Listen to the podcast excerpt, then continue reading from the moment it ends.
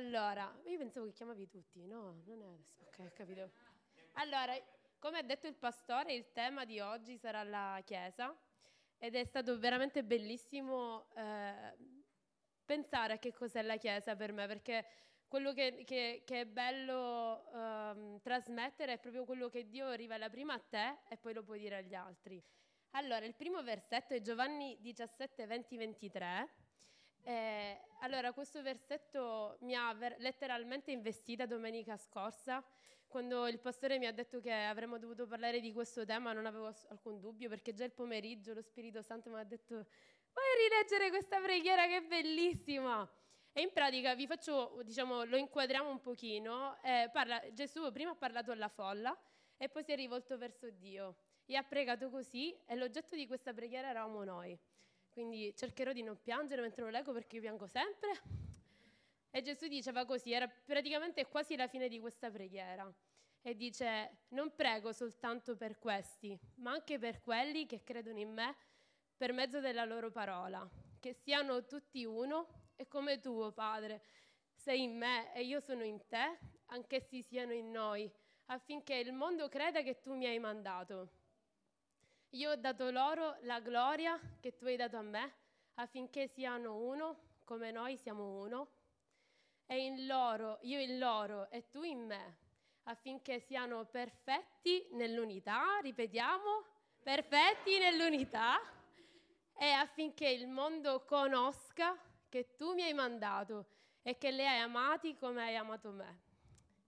E questo versetto, grazie, non ti guardo perché sta già piangendo questo, questo verso veramente mi ha investito perché ho pensato a quello che noi siamo per Dio, quello che noi siamo per Dio. Eh, noi siamo l'oggetto del suo amore e allo stesso tempo siamo anche la, la, rappresentazione di quello che lui è per il mondo. E infatti lui paragona la nostra unità, questo è la, diciamo, il centro della mia, della, della mia predicazione oggi sarà questo, lui paragona la sua unità alla sua, alla sua unità, alla nostra unità, perché noi siamo tante persone, siamo diversi, però abbiamo un solo scopo. E lui è tante persone, perché sono il Padre, il Figlio e lo Spirito Santo. Sono persone diverse, però sono, hanno, noi, loro hanno un unico scopo, è quello di salvare no, il mondo e salvare noi. E quindi eh, questo diciamo, eh, è il, il fulcro della, della, predicazione, però questo, cioè, Dio ha amato così tanto la sua Chiesa, ha amato così tanto noi, da decidere di nascondere dentro di noi, dentro la nostra unità, una potenza, una potenza che avrebbe rappresentato quello che Lui è verso le persone che ancora non lo conoscevano. Eh, ed è bellissimo questo, diciamo, un'immagine di questo eh, la rende il, il Salmo 133 dove c'è scritto così.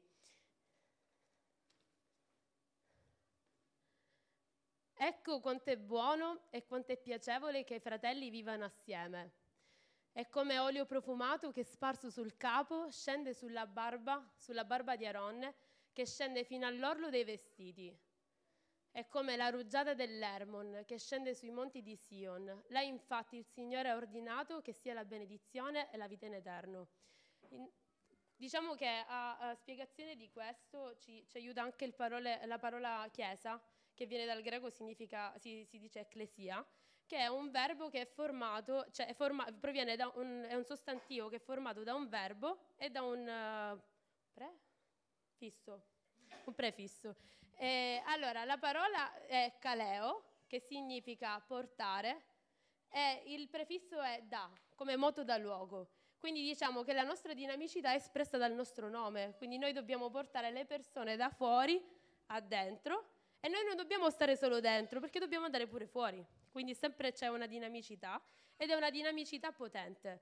E questa dinamicità è espressa pure da questo versetto, dal Salmo 133, perché voi, se voi fate caso io amo immaginare quello che è, che è il versetto, no? io immagino, mentre leggo, immagino questo olio che scende dell'unzione, che come diceva il pastore è un'unzione sacerdotale, e, e questa unzione scendeva dal capo, quindi il capo della Chiesa è Gesù, quindi noi abbiamo un contatto diretto verso Gesù attraverso l'unzione, Quindi ca- dal capo scendeva, quindi una cosa che si muove, scendeva dalla bocca, poi andava fino ai piedi, perché dobbiamo camminare.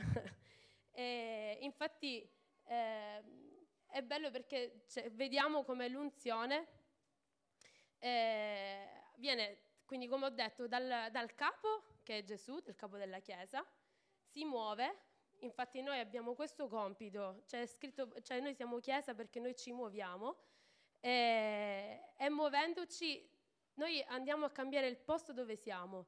E questa unzione rinfresca e, e dà gloria anche a Dio perché lui, dice, lui stesso dice quanto è buono e quanto è caro. Quindi io immagino Gesù che ci guarda tutti insieme, quanto è buono e quanto è caro che loro sono insieme, che loro decidono di lavorare assieme.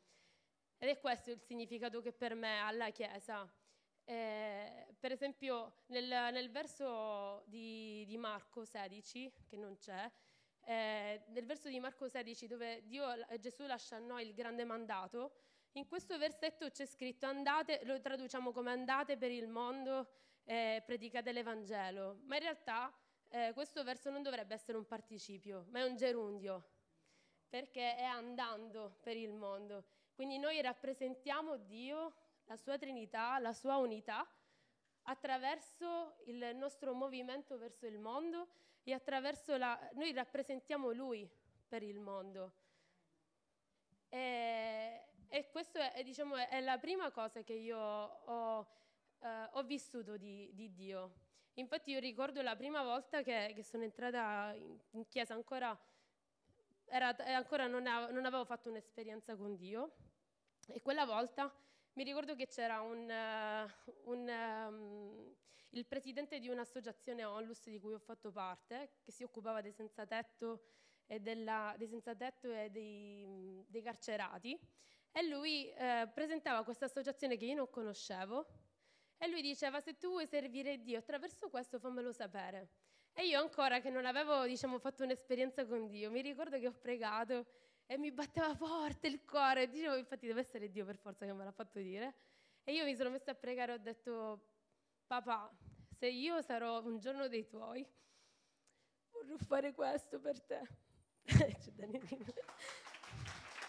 Ed è, è bellissimo perché Dio poteva, non aveva bisogno di noi per essere Dio, però ha scelto di conferire a noi eh, che siamo un po' imperfetti, perché comunque non siamo sempre costanti, non siamo sempre... Però lui ha deciso di, di mandare una rappresentazione di lui sulla terra e di darci un bellissimo, un bellissimo mandato, che è quello di essere lui per gli altri. E vorrei leggere questo verso eh, in uh, Isaia 61, 1, 3. Lo Spirito del Signore Dio è su di me, perché il Signore mi ha unta per recare una buona notizia agli umili. Mi ha inviato per fasciare quelli che hanno il cuore spezzato, per proclamare la libertà a quelli che sono schiavi, l'apertura delle carceri ai prigionieri, per proclamare l'anno di grazia del Signore, il giorno di vendetta del nostro Dio, per consolare tutti quelli che sono afflitti, per mettere Permettere? Ah, per, eh, per dare agli afflitti di Sion un diadema invece di cenere, olio di gioia invece di dolore, il mantello di lode invece di uno spirito abbattuto, affinché siano chiamati querce di giustizia, la piantagione del Signore, per mostrare la sua gloria. E vorrei concludere sempre con un'altra esperienza che anche questa riassume quello che voi siete per me, questo è più personale. Eh, io ho iniziato a far parte della chiesa da un anno a questa parte, di questa chiesa, e ricordo che c'è stato un giorno dove ci siamo conosciuti, infatti io il pasto non lo sopportavo. Poi ci siamo conosciute e, e Dio mi ha fatto cambiare idea. no, non è il pasto, il Dio mi ha fatto... No, sto scherzando. E, e io mi ricordo quel giorno una, una mia amica vera, molti la conoscete, ci aveva chiesto, eravamo tutti insieme, eravamo a casa di Andrea Saline. E, e, il, e, ci aveva chiesto possiamo pregare insieme? Perché lei diciamo che tende tanto a fare queste cose così random. Mentre mangiavamo abbiamo pregato insieme. E io che ero un pochino stizzita, ma perché ero una persona molto ferita, che aveva bisogno di qualcuno che fasciasse il suo cuore. E io ho avuto una visione, non ho mai avuto visioni prima di allora, ho avuto una visione in cui durante la preghiera io vedevo delle calamite, non so se vi siete messi mai a giocare con le calamite sul tavolo, che da un, da un polo si attraggono, dall'altro si, si respingono. E io giocavo sempre a fare attrarre tipo, i, che, o, i, poli uguali che si respingono. Io giocavo, cercavo di farli, farli attaccare sempre, ma non funzionava. E io vedevo tante calamite, poi facevo il gioco tipo vediamo fino a quanta, quanta distanza io posso passare prima che si attaccano. E, e io vedevo proprio questa, questa immagine di queste calamite tutte su un tavolo e passava una calamita, si muoveva, iniziava a muoversi e tutte iniziavano ad attaccarsi. E Dio là in quel momento mi ha detto, perché le persone che sono animate dal mio amore non possono fare a meno di, di unirsi e allo stesso tempo quella calamita che è diventata più grande diventa ancora più irresistibile per me. Buongiorno! Eccomi! Allora, io posso andarmene perché Noemi mi ha rubato la predica. Quindi me ne posso andare. Allora, innanzitutto voglio ringraziare i miei pastori per questa opportunità che ci hanno dato quando ci hanno detto che avremmo dovuto fare questa staffetta di predicazione e io subito mi sono andata da Dio a dirgli Dio cosa vuoi che io dica alla tua chiesa perché è una grande responsabilità quella che noi stiamo facendo oggi e quando tu preghi Dio e chiedi a Dio, Dio portami a un livello successivo nello sviluppo, nel carattere, Dio ti ascolta. Lui sa che io voglio delle cose subito, precise, pronte. Eh, ma come non provare il brivido di ricevere la predica il giorno prima? E quindi ho vissuto questa esperienza, sono grata a Dio per questo. Una cosa che, una parola che però mi ha accompagnato durante questa settimana e che ha fatto rema affinché io potessi poi scrivere quello che Dio vuole dire alla sua Chiesa è appartenenza. Appartenenza. Cosa vuol dire per essere appartenenti a qualcosa? Io ho cercato i tre significati più comuni, c'è essere di legittima proprietà di qualcuno, far parte di una famiglia, far parte di un corpo, di un'organizzazione, essere membro di una società. E allora io mi chiedo, che cosa significa per voi appartenere? Essere chiamati ad appartenere. Molte, molto spesso io ho riflettuto su questa cosa, appartenenza non è sempre un... non lo leghi sempre a un qualcosa di positivo molte volte lo associa ad una non libertà, anche ad una conformità totale che annulla le tue specificità. Tu sei così e nel momento in cui devi appartenere a qualcosa necessariamente devi annullarti. E molte volte alcune di noi non riescono neanche ad appartenere alla famiglia in cui siamo nati eh, per, per, varie situazioni, problemi di abbandono, di sofferenza, di ferite, di, les- di essere non capiti, di non perdono. Però non è il nostro pensiero, è quello che pensa Dio e Dio chiama ad appartenere, in primo luogo a Lui, in secondo luogo al suo popolo. E io voglio leggere con voi, io sono molto arcaica, non sono professional. Allora, mm, in prima lettera di Pietro, al capitolo 2, verso 9, sta scritto, ma voi siete una stirpe eletta, un sacerdozio regale, una gente santa, un popolo, ripeti, girati dalla persona che è accanto a te, che ha un metro di distanza da te, e dille un popolo che Dio si è acquistato, in una versione in inglese c'è scritto di possesso proprio di Dio, perché proclamiate le virtù di colui che vi ha chiamato dalle tenebre alla sua luce meravigliosa. Voi che prima non eravate un popolo, ma ora siete il popolo di Dio.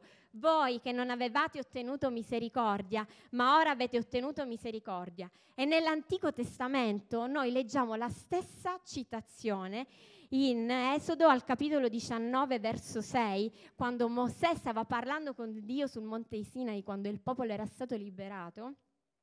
E Dio gli dice, e mi sarete un regno di sacerdoti, una nazione santa, un popolo, il suo popolo. e tanto era il desiderio di Dio di questo popolo, di questa sua famiglia, che lui scelse di voler stare con loro istituendo il tabernacolo. Noi conosciamo la storia. Però questo popolo non gli fu fedele, lo rinnegò. E rinnegò quel Dio che è l'essenza della fedeltà. Ma Dio andò oltre, ampliò questo concetto di popolo, di cui lui è Dio, al concetto di famiglia, di cui lui è padre, papà, fino ad arrivare al concetto di corpo, il corpo di Cristo, attraverso la figura di Cristo. Amen. E infatti guardiamo che in Efesini 1, 22 è scritto, e Dio rese ogni cosa sottomessa ai piedi di Cristo e lo nominò capo di tutte le cose nella Chiesa, che è il suo corpo, la pienezza, ripetilo, la pienezza di colui che riempie e completa tutte le cose in tutti i credenti. Vi rendete conto quello che Dio dice di noi? Noi siamo la pienezza di Cristo, cioè Lui rende completi noi affinché noi rendessimo completi il suo corpo, che è la Chiesa. Cioè vi rendete conto il valore che per Dio ha la Chiesa? E abbiamo sentito da Noè il termine ecclesia, che cosa significa? Assemblea, adunanza, un chiamar fuori qualcuno da qualche altro luogo. Quindi non è una semplice riunione, uno stare insieme, ma è l'incontro di persone chiamate appositamente a farne parte, quindi appartenenza. Io sono andata un po' a studiare e ho trovato, e non lo sapevo, Domi, tu conoscitrice della Bibbia, sai che il termine ecclesia c'è anche nell'Antico Testamento. Io non lo sapevo. E sta ad indicare il popolo ebraico riunito in assemblea, soprattutto nei momenti difficili e di maggiore coesione, unità. Inoltre, ho trovato eh, in, nel, nel testo in aramaico, questo termine è associato a un altro, che è tenda di convegno, ecclesia, la tenda in cui Dio incontrava Mosè. Infatti in Esodo 33,9 è scritto, appena Mosè entrava nella tenda, la colonna di nuvola scendeva, si fermava all'ingresso della tenda e il Signore parlava con Mosè. Tutto il popolo vedeva la colonna di nuvola ferma all'ingresso della tenda e tutto il popolo si alzava e ciascuno adorava all'ingresso della propria tenda. E questo termine nel Nuovo Testamento sta ad indicare il corpo, il corpo. E per questo io non posso non parlare di unità. Dio da sempre ha istituito l'unità perché Lui, come ha detto Noemi, è uno, è trino e quando hanno creato il mondo l'hanno fatto insieme, l'hanno fatto nelle tre diverse personalità di Dio che è uno. E noi lo troviamo anche quando Gesù fu battezzato, che Dio gli disse io mi compiaccio nel mio figlio e lo Spirito Santo che scese come una colomba. L'unità non significa essere uguali, ma nella nostra differenza lavorare insieme.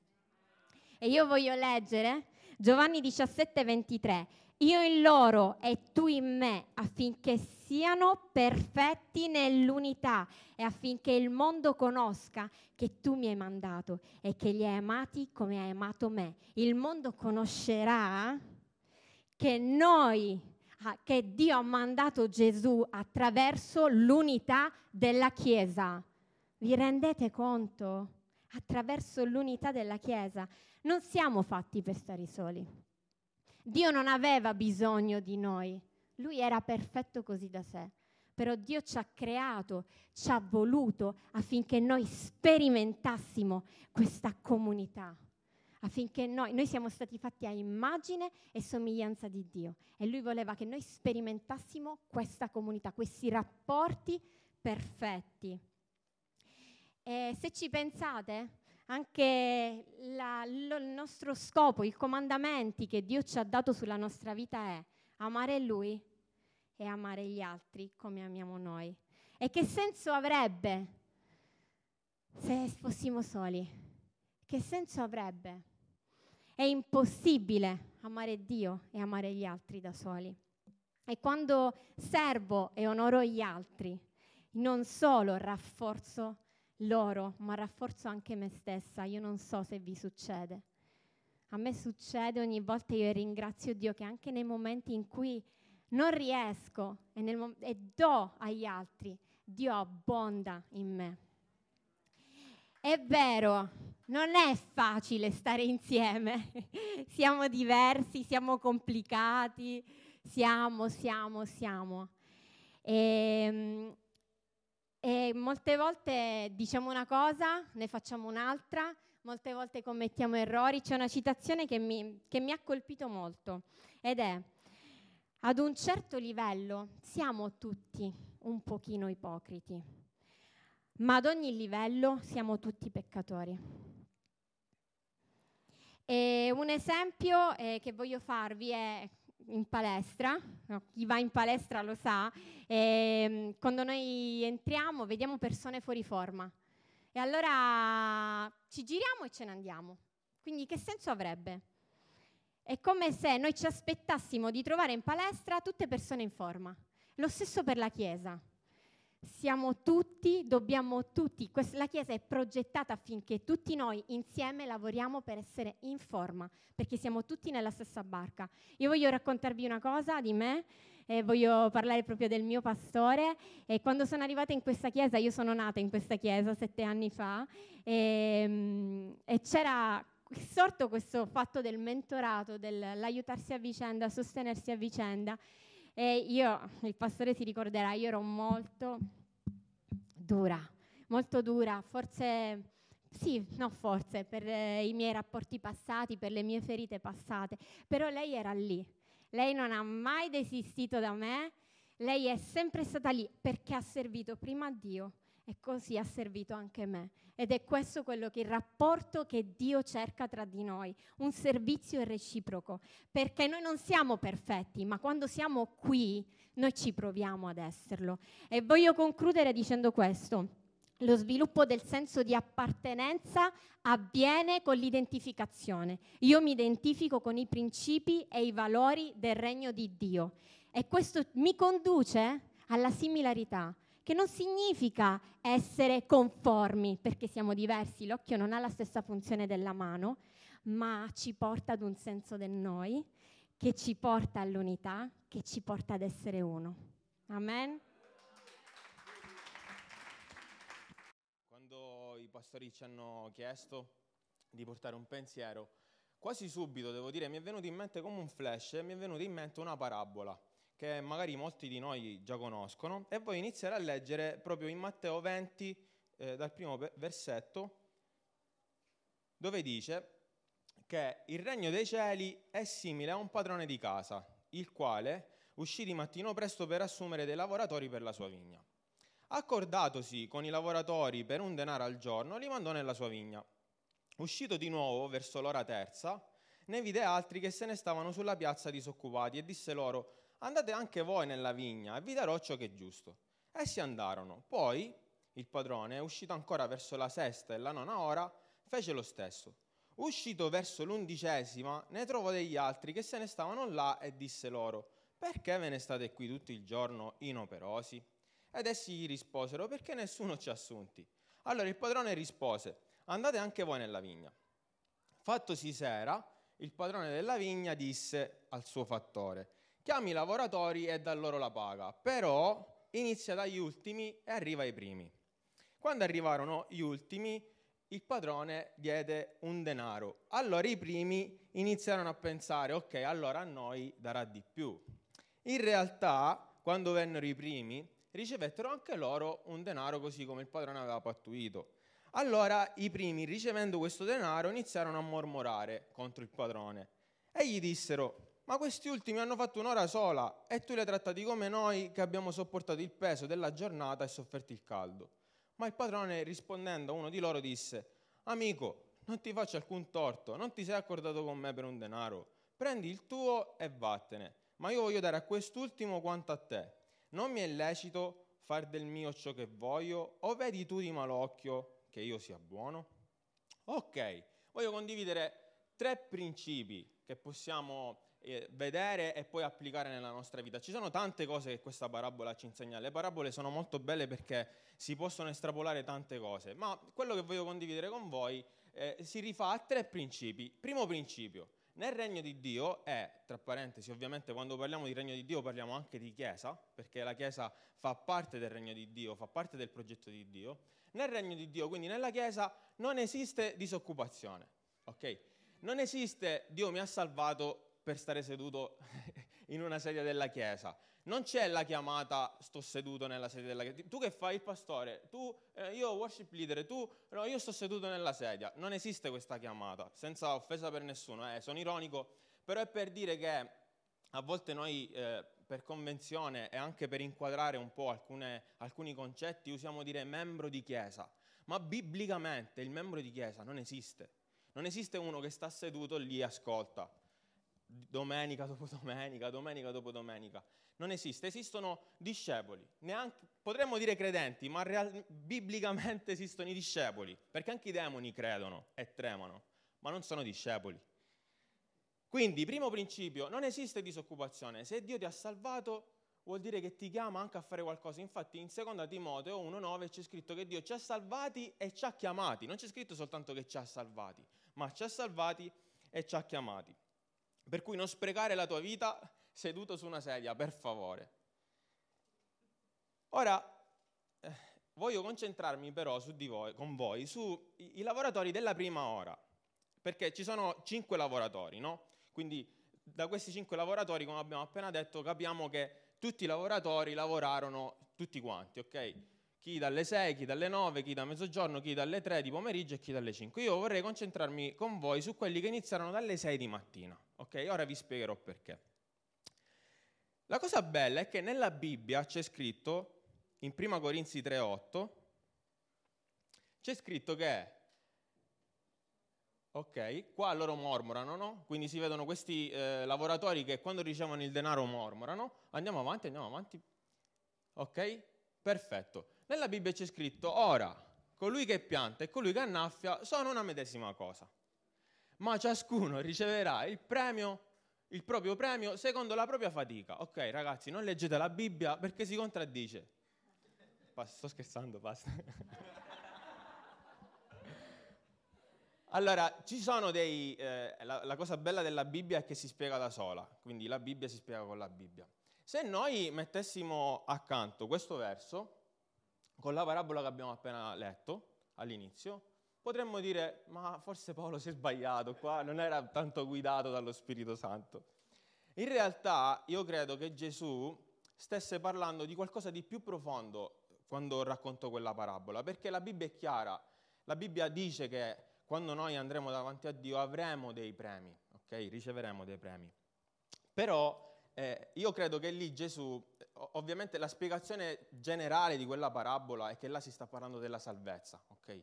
Per cui eh, non importa quanti anni hai, non importa se stai servendo Dio da vent'anni o da un mese. La cosa che importa è che tu sei salvato come me per grazia, perché siamo tutti peccatori per grazia. E davanti agli occhi di Dio, non importa se tu sei pastore o worship leader o evangelista, ma ciò che importa è che lui ti ama allo stesso modo. Lo so che per la nostra mentalità umana questo è difficile da capire perché noi abbiamo una mentalità eh, che tende a, a fare ragionamenti eh, gerarchici, cioè Dio ama più il pastore, poi ama il vicepastore, poi ama l'amministratore delegato, poi l'allenatore, il preparatore atletico, i giocatori, magazziniere per ultimo. Invece secondo me è al contrario, infatti non è un caso che Gesù dice gli ultimi saranno i primi, no? Però, ritornando al nostro discorso, eh, io credo che lì Gesù stesse parlando di qualcosa di più profondo e voglio saltare subito, past, al terzo principio, poi, sì, poi il secondo lo vediamo dopo,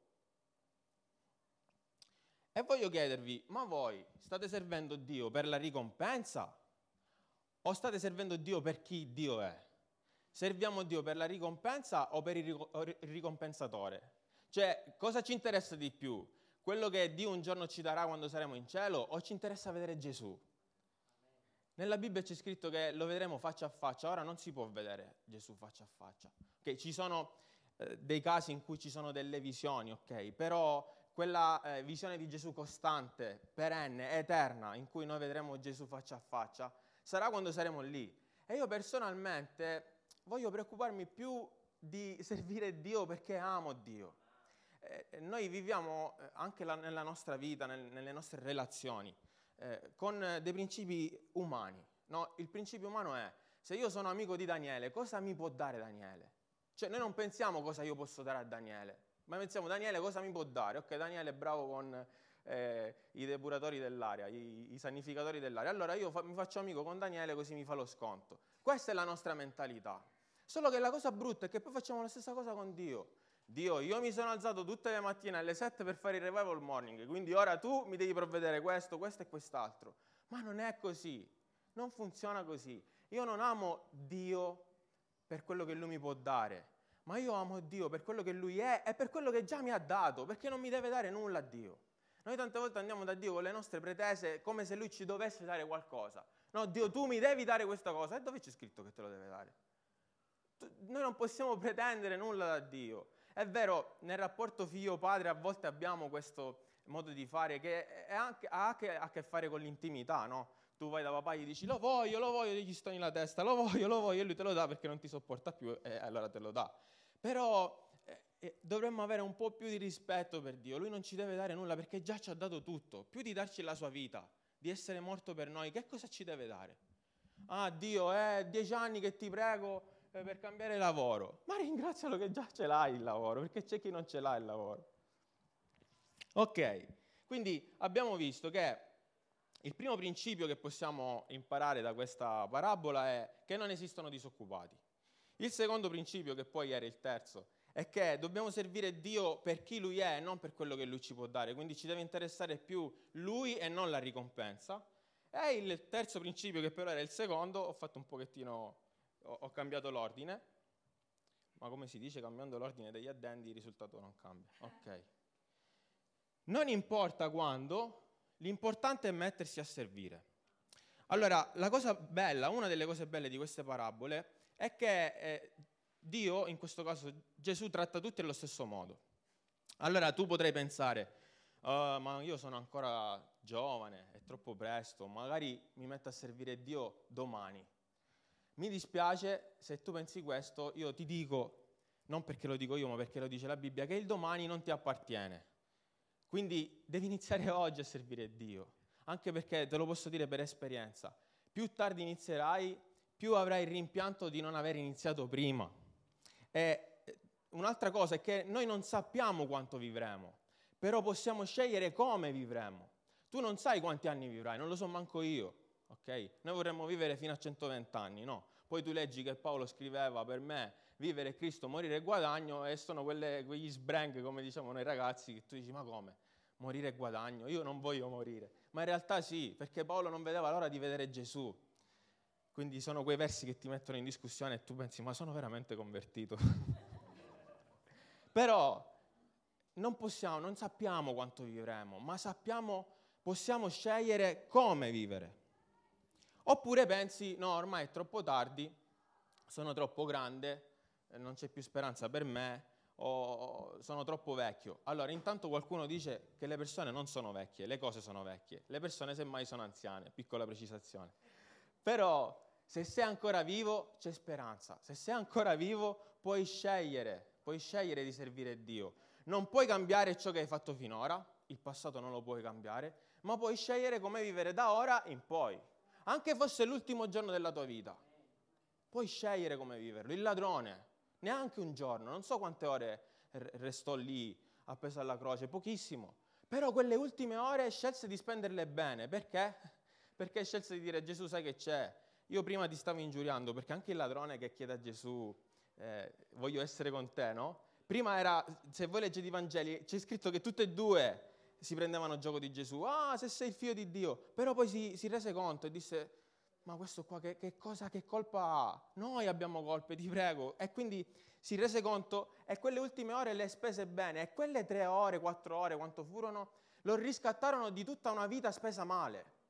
Quindi non puoi cambiare cosa è stato finora, ma puoi scegliere come vivere da ora in poi. Per cui non importa quando, l'importante è mettersi al lavoro. Per cui ripetiamo insieme tre principi, li, li, li ripetiamo nell'ordine che avevo scritto, dai. Nel regno di Dio non esiste? Ok. Non importa quando, l'importante è... Perfetto. Stai servendo Dio per la ricompensa? Ok. Io l'ultima cosa che voglio dire è questa. Nella Bibbia c'è scritto, qualsiasi cosa fate, fatela di buon animo, per il Signore e non per gli uomini. Tante volte la ricompensa non sono i soldi e non sono neanche i premi che Dio ci darà. Tante volte la ricompensa che noi ci aspettiamo da quello che facciamo sono le persone stesse, de- della serie. Io evangelizzo e si devono convertire mille persone. Se non si convertono mille persone, divento frustrato, triste, eh, non valgo più nulla. Prima ero Rena Bonche, dopo sono eh, Giuda. Cioè, proprio ci stravolgiamo così perché facciamo le cose pensando al risultato. Non viviamo un rapporto con Dio basato sulla relazione, ma lo viviamo basato sulla prestazione. Quindi pensiamo che Dio ci ami in base a, ai risultati, invece non è così.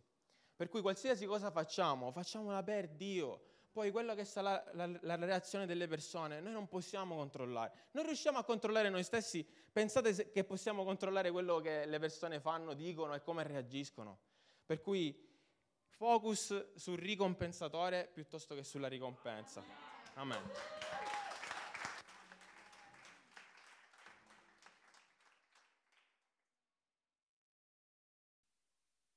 Amen. Amen.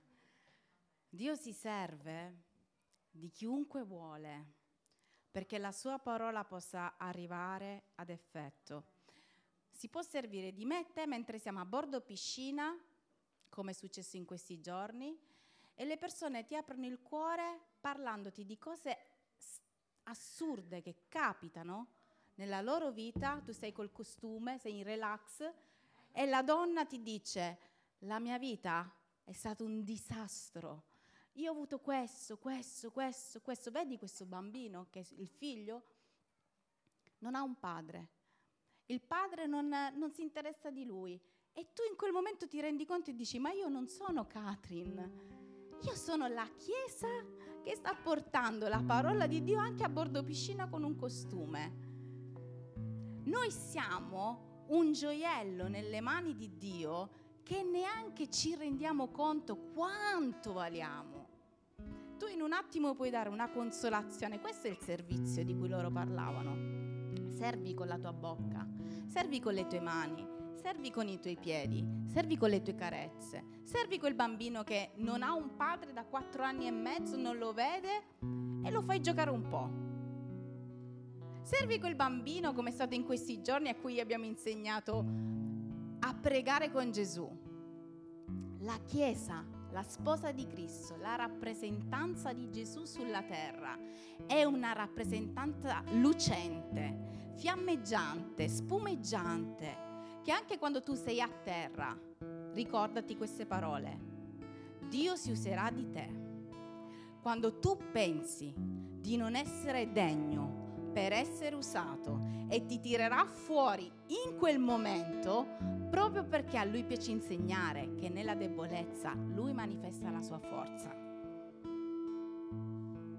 Questa è la Chiesa, sobria, che sa chi è, sa chi appartiene, sa con chi si sta per sposare per l'eternità e anche se difettosa lo rappresenta e tenderà ad essere sempre migliore. Non ci formalizziamo, come abbiamo sentito, ad essere dei credenti domenicali, standard, con il compitino da svolgere, da portare a casa. Ve lo chiedo con tutto il cuore. Spendiamo la nostra vita, ve lo chiedo con tutto il cuore. Cerchiamo di lottare contro noi stessi, ve lo chiedo con tutto il cuore. Cerchiamo di lottare con ogni nostro desiderio perché servire Dio, amarlo, rappresentarlo, appartenergli, appartenere ad un corpo è la cosa migliore che ci possa essere capitata.